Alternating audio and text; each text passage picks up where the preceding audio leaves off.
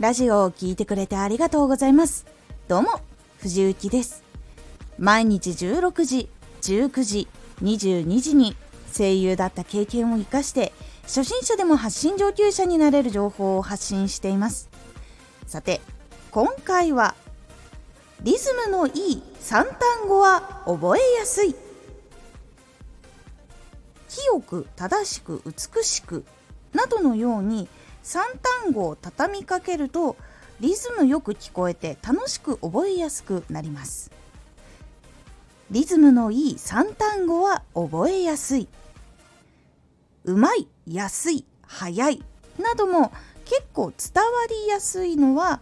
誰もが分かりやすく想像しやすい単語言葉っていうのが使われているからなんです。誰もが見てもしくは誰もが聞いて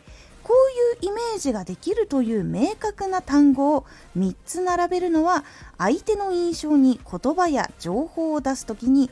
大切な力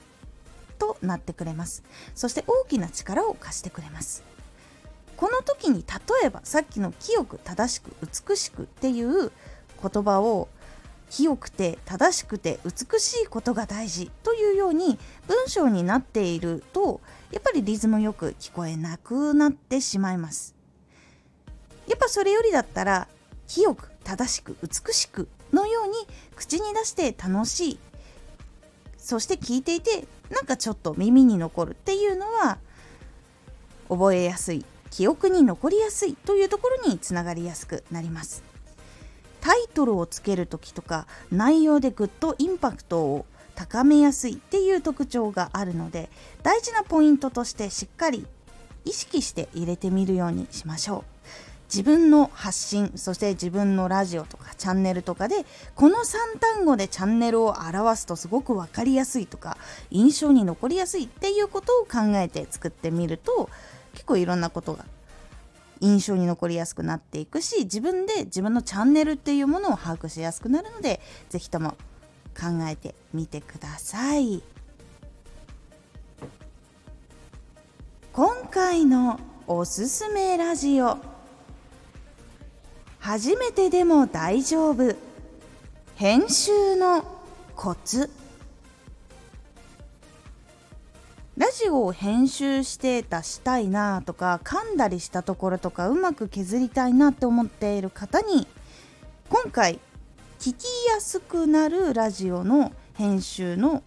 コツ3つ。一番最初に気をつけてみると結構聞きやすくなる3つをお話ししております。